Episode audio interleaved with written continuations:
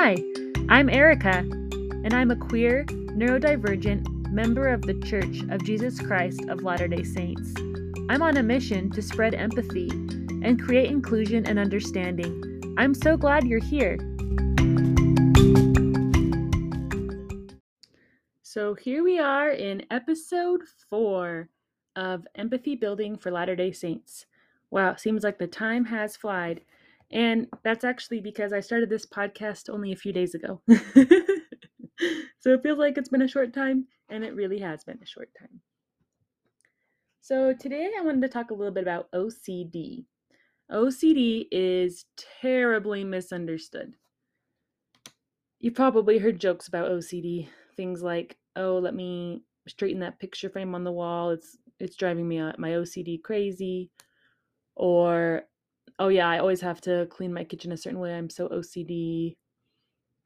It's just a common common joke. It's it, OCD has almost been turned into like an adjective of a way to describe somebody who's organized and clean and on top of things or productive or whatever. Um, but the thing is, OCD is not a positive descriptor of somebody.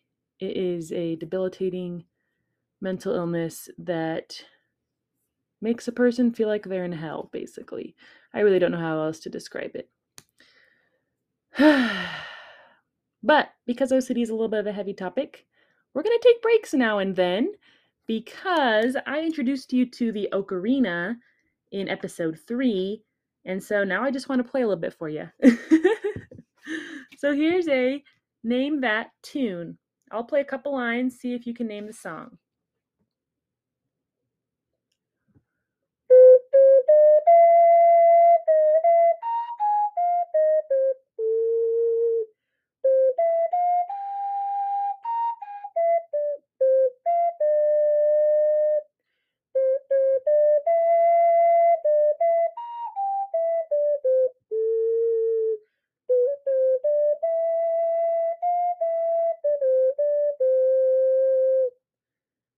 Did you figure out what song it is?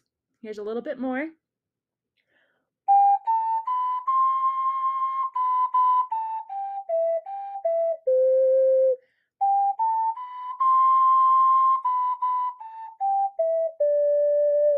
Okay, I'm going to stop there. This is your last chance to name that song. Okay, the song is Danny Boy. And apparently it's also an Irish tune known as Londonderry Air. But I'm more familiar with Danny Boy. So, OCD. OCD stands for Obsessive Compulsive Disorder.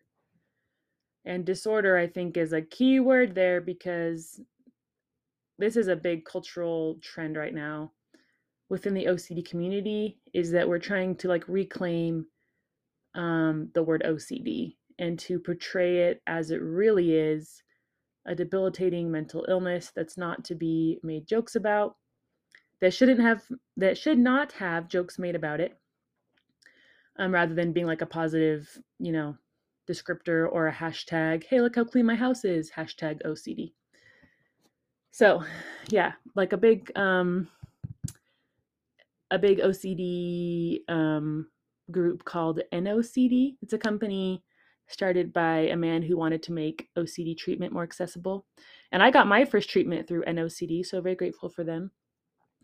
But NOCD has recently partnered with Howie Mandel to start like this hashtag no OCD movement. No as in K N O W. So no OCD as in know what OCD really is and start talking about it accurately. Okay, so people, when they think about OCD, they think of people who clean obsessively, um, people who wash their hands a lot, things like that. And that is a part of OCD. Um, man, there's a lot to explain here, so I'm going to try to do my best.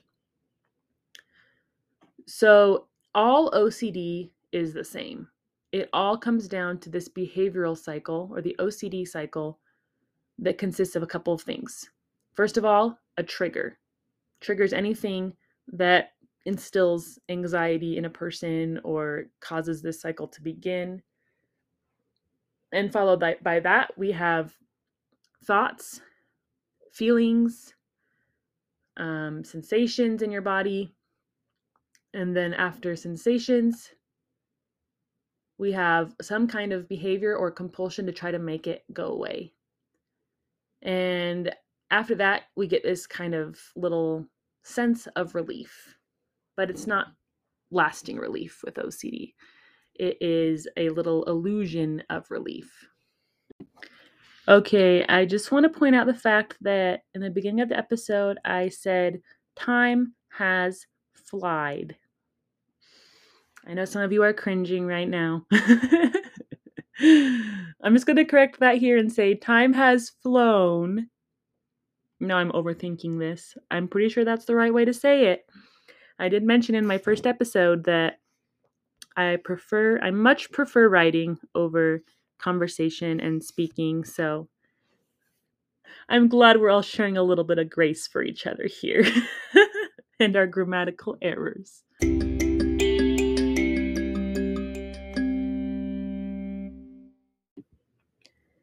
So, to simplify this cycle even further, let's just say it starts with an obsession, which leads to distress and anxiety, which leads to a compulsion, to try to get rid of that distress distressing feeling which really really which leads excuse me which leads to a short-term relief or this almost sense of relief a little temporary relief. But unfortunately this little false temporary relief reinforces the compulsive behaviors in a person's mind and causes them to think oh that scary obsession I had, that scary thought or feeling I had, must have been a real threat because I felt threatened by it. I did something to fix it and then I felt better. So every time I feel that threatening feeling again, I'm going to always make sure I do those compulsive behaviors to make it go away to make sure I'm safe. This is a very scary cycle to be stuck in the thing about people with OCD is they're still like doing research on this to really f- figure more out. But based on a lot of studies and research, there actually is like a chemical difference in a person who has OCD's brain. Um, and this basically means that certain parts of their brain are working harder than the average person's, and other parts are working less than the other an average person's. Um, and for a person who has OCD, for most people, there's this kind of sense of resolve after you complete something or you um, resolve something, you fix something. But for someone with OCD, we don't get that sense of resolve. And so that's why our relief is so temporary and we get thrown back into the cycle to seek that resolved feeling that we never really get. That sounds sad. And it is sad, honestly. Um, so you've probably heard of OCD from like the show Monk or other popular media. And for example, in the show Monk, if you've seen it, I haven't seen much of it, only maybe one episode. Um, but this man is obsessed with with having to do certain rituals like tapping fence posts as he walks by a certain number of times or um, yeah, cleaning or organizing obsessively. And these are real compulsions that people with OCD have. What you don't see though is everything that's going on behind the scenes inside someone's head. So, starting out with the obsessions in the cycle, the obsession is it could be really any like sudden intrusive thought or feeling. So, intrusive means it's something that's not wanted. So it's an unwanted thought or feeling that's out of the person's control. And everybody has these, but for most people, it's easy to recognize, oh, that's silly. That's a silly thought. That's a silly feeling. It's not important for me to focus on. For someone with, uh, with OCD, it's very hard to differentiate that. And we tend to think that every every thought or feeling that's intrusive is important of like okay this must be there must be meaning in this. It must be urgent. It must be important. So I better investigate. So it'll start with this intrusive thought or feeling. and let's say in Monk's for in Monk's example, um, and OCD is never logical, so keep that in mind. So you might see him in the show tapping fence posts or whatever. What you don't see is in his mind, there's an intrusive thought or feeling. It could just be the feeling of like something's off. I feel really uncomfortable. I feel like something's wrong in my life. And maybe he taps the fence posts a certain in a certain pattern to um, kind of make himself feel better or to make himself feel right. Or it could be a thought of like, oh gosh, what if something terrible happens today to one of my loved ones or to myself? And in the OCD mind, it will latch on to some random solution that you need to do to make that not happen. And so then he'd be like, okay, I need to tap the fence post a certain way, like I do every day, because if I don't do it the right way every day, something terrible could happen to me or to somebody I love. Um, so yeah, there's it's a really odd connection there. There's really not a connection between like the fear and the behavior that you're doing to neutralize the fear. So just know that if there's somebody who does have real OCD and they're and they're organizing obsessively, it doesn't mean their their room's just very organized. It means they're spending hours upon hours upon hours reorganizing their room or re-vacuuming their floor or re-washing their hands even after the mission like even after there should have been a feeling of resolve. There should have been a feeling of okay i washed my hands they're clean. But for someone with ocd they do not get that feeling of resolve. It's just again again again again you do it once you get oh that's better i think that worked oh wait no it didn't work i still have this uncomfortable feeling i still have an intrusive thought let's do it again so to be diagnosed with ocd you need to be um, experiencing these kinds of cycles for like one or two hours every single day basically to the point that it's interfering with your regular life. And some people experience these cycles every day, all day, basically, which is a very, very miserable place to be in. okay, let's do a little ocarina. I need a little break. Here it goes. This is a song I played last time, but I can't, I love it. I can't get over it. It's from Kiki's Delivery Service.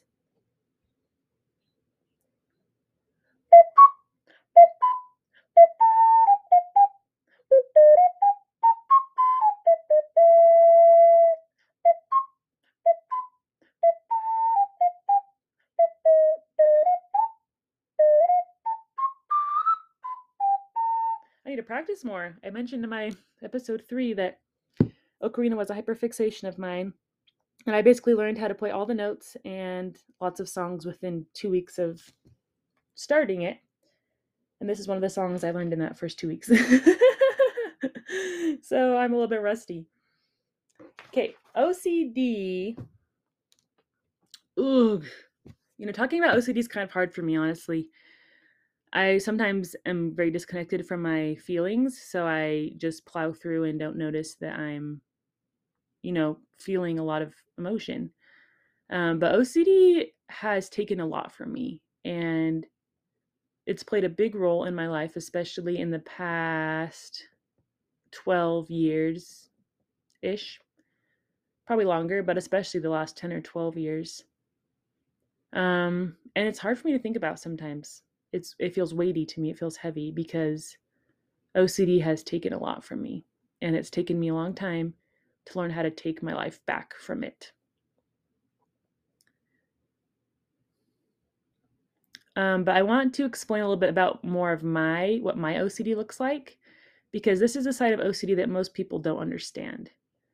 The thing is, most people don't understand OCD in general, but those visible cycles, those visible compulsions are easier to recognize. So, a visible compulsion is this obsessive compulsive cycle where the compulsion is something very tangible, like um, organizing the room, washing hands again and again, touching the doorknob again and again in a certain way, flicking the light switch on and off, um, walking certain patterns on the sidewalk, um, for me, my OCD, there's kind of a little term for this. It's called pure O OCD. Some people are familiar with that term, some people aren't.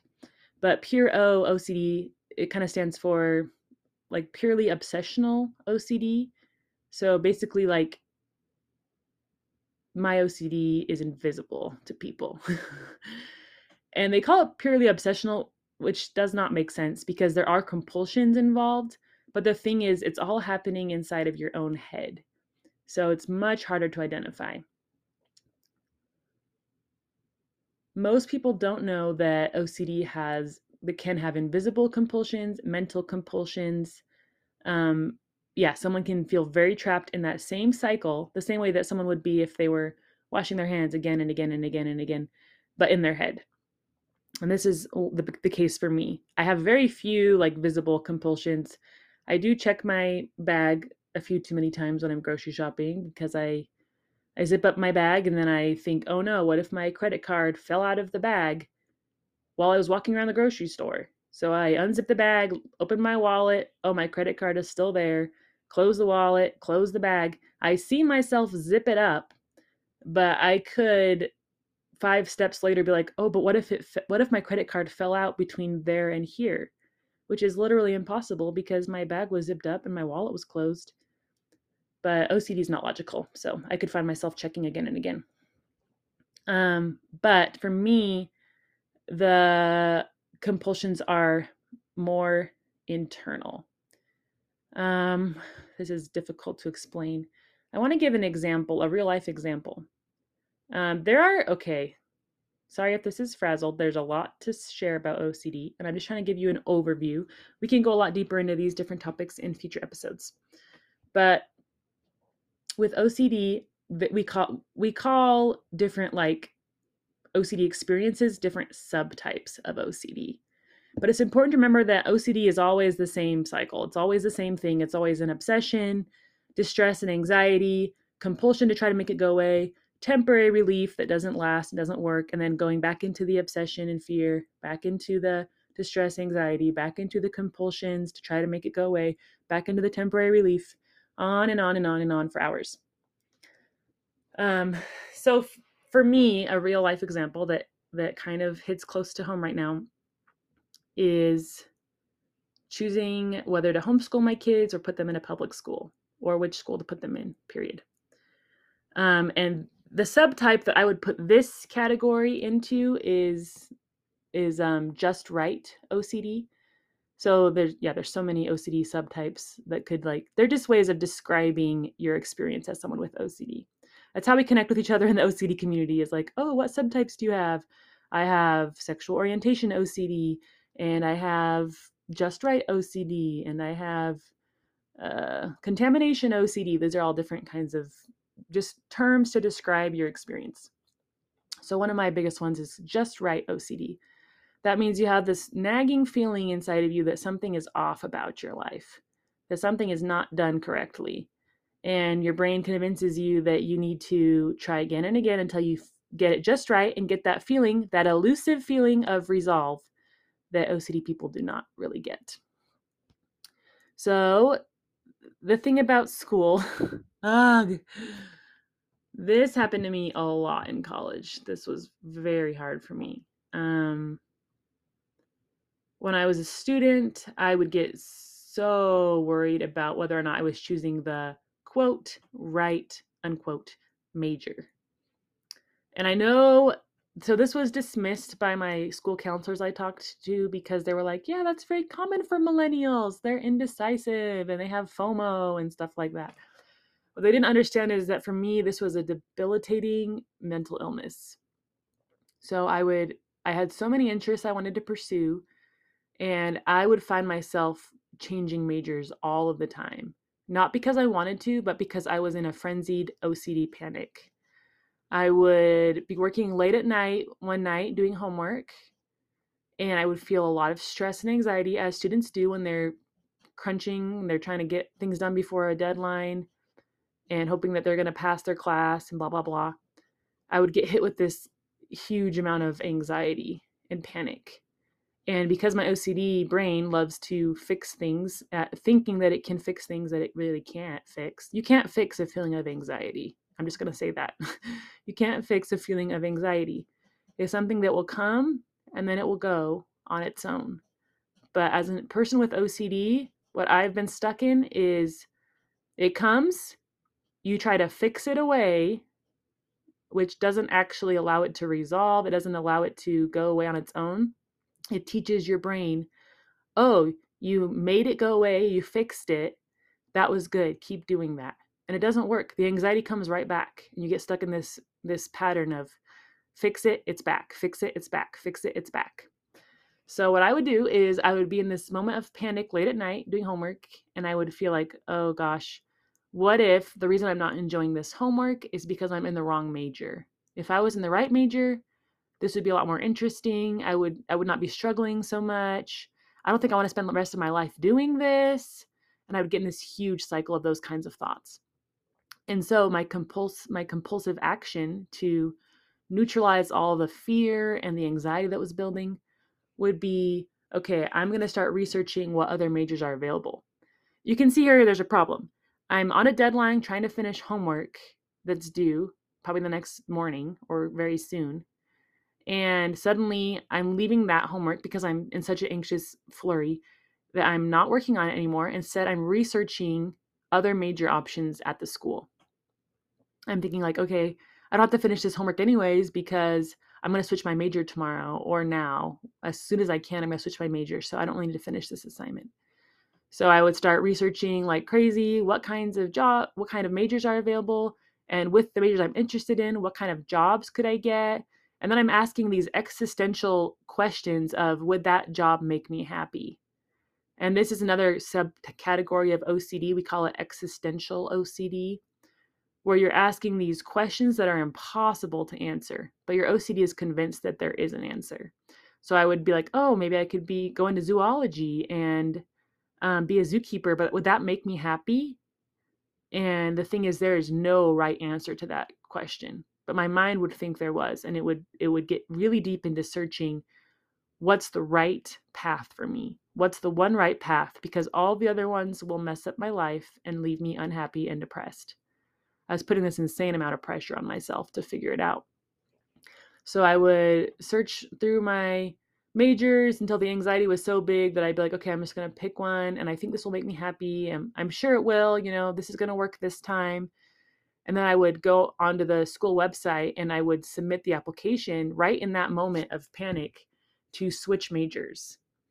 And sometimes that required like getting signatures or approval. And if it did, I would print the papers and I'd go the next morning, run around campus, getting people to sign my papers so that I could switch majors.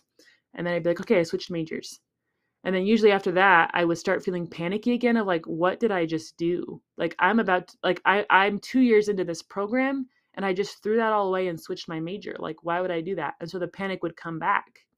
And I would start trying to switch majors again or I would try to change back to the other major or I would call my mom or a loved one and say, hey, okay, this is a whole other OCD cycle right here, is I'm calling someone in a moment of panic. So I have an obsession of like maybe the obsession or the intrusive thought or feeling is maybe I'm making the wrong choice.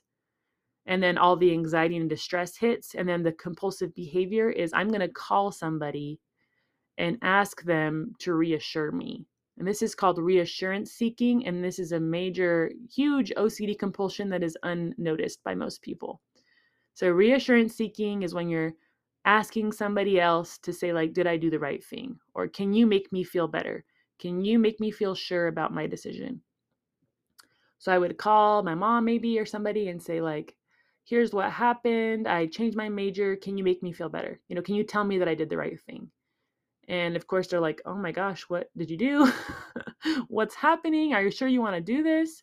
And for the poor person that you're seeking reassurance from, like they have no idea what's going on in your mind or why you're doing this behavior. It doesn't make any logical sense at all. But in your OCD, you're in survival mode, and your OCD is telling you this is what you need to do to survive. This is what you need to do to be happy. This is what you need to do to escape this this overwhelm and depression you're feeling. So it's a pretty nasty cycle.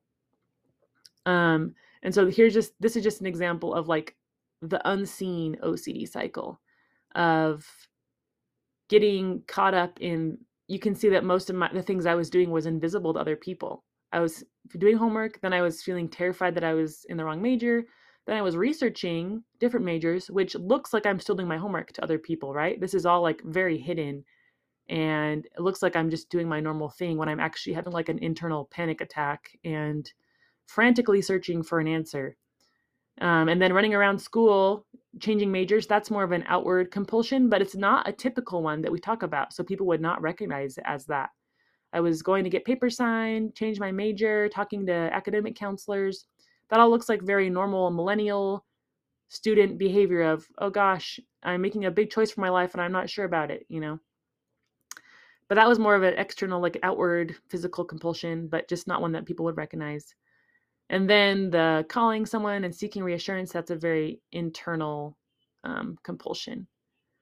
Some more examples of like internal compulsions that happen in someone's head are like whether they're seeking reassurance from somebody else or they might just be seeking reassurance in their own mind of like, am I sure I did the right thing? And yeah, Erica, it's okay. You did the right thing. Kind of internally reassuring yourself. But another thing, a compulsion that happens in your mind is just thinking about something over and over and over again, just getting stuck in this analyzing cycle in your mind. And that's a big one for me. You just are analyzing something in your mind again and again and again, making no progress at all, but feeling this urgent need to keep analyzing, anyways. It is exhausting. And the hard thing about this, too, is people don't see what's happening.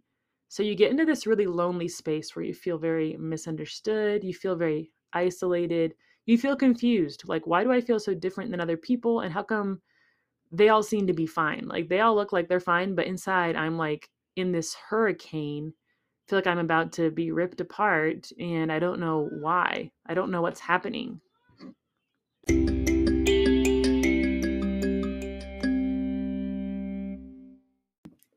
You might have noticed that earlier in the episode, I was going to give an example from my real life about OCD, and it was going to be about choosing school options for the kids. In retrospect, I can see that I completely ran away from that topic, and instead I focused on my college experience, which really is the same experience I have with choosing um, school options for the kids, except for now I've been through OCD treatment and I have a much better understanding of what's happening, and I'm able to avoid being pulled into that cycle as much as I used to be. But I'm okay with the fact that I kind of skipped over that example because it is happening in my life now, and so I think it's a little bit too raw. So thanks for being patient with that, and I hope that the college example um, kind of explained that point that I was trying to make. Okay, so that was a lot of information to absorb, and I'm going to call it for today. we'll definitely talk more about OCD in future episodes, but I really wanted just to give you kind of an overview of what OCD is, um, why it is unrecognized and undiagnosed in many cases. For me, it was undiagnosed for years and years and years and years until I finally got that diagnosis. And I had never, ever expected that I would have OCD. I had no idea what OCD actually was. And that's back what I said in the beginning. That's why it's important for us to start defining OCD correctly in the way that we use it. Because there are people like me out there who are suffering from this really debilitating illness and they're suffering in secret and they have no idea what's going on and the last label they would connect their situation to is OCD because they're seeing OCD portrayed in um, social settings and in media where it's this positive I'm organized, I'm on top of things, I'm perf- I'm a perfectionist, but like in a good way. So we really need to start redefining OCD as this is a debilitating mental illness. This is what it really is. It's this this terrible cycle of getting stuck and if people could know that real definition, they could start getting um, diagnosed much easier because they could recognize it themselves or have loved ones recognize it and start going in the right direction to get help. So, anyways, I hope this was helpful. I hope that you got a little bit of an overview of OCD and a little bit of an idea of, of why it's such a difficult and debilitating thing. In future episodes, I'd love to talk about different subtypes of OCD, but also about how OCD um, interplayed with my religious practices which we call scrupulosity. We'll definitely have an episode about that in the future. Anyways, I hope you have a nice day. I hope that, well, like I say in the end of my videos, I hope you have a day. And you'll you'll hear that twice today since I say it in the the outro as well.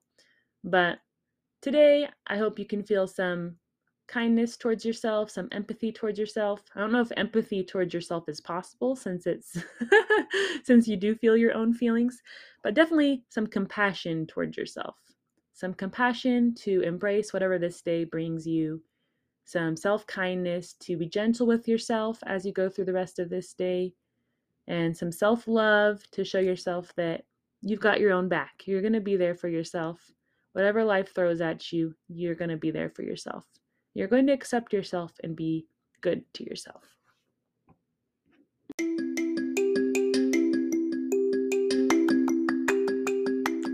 All opinions expressed in this podcast are my own. I do not represent the Church of Jesus Christ of Latter day Saints. I hope you enjoyed listening today. And you know what? Instead of saying, have a great day, I'm going to say, have a day. It might be a good one, it might not. And that's okay. Keep growing, keep loving yourself. You've got this.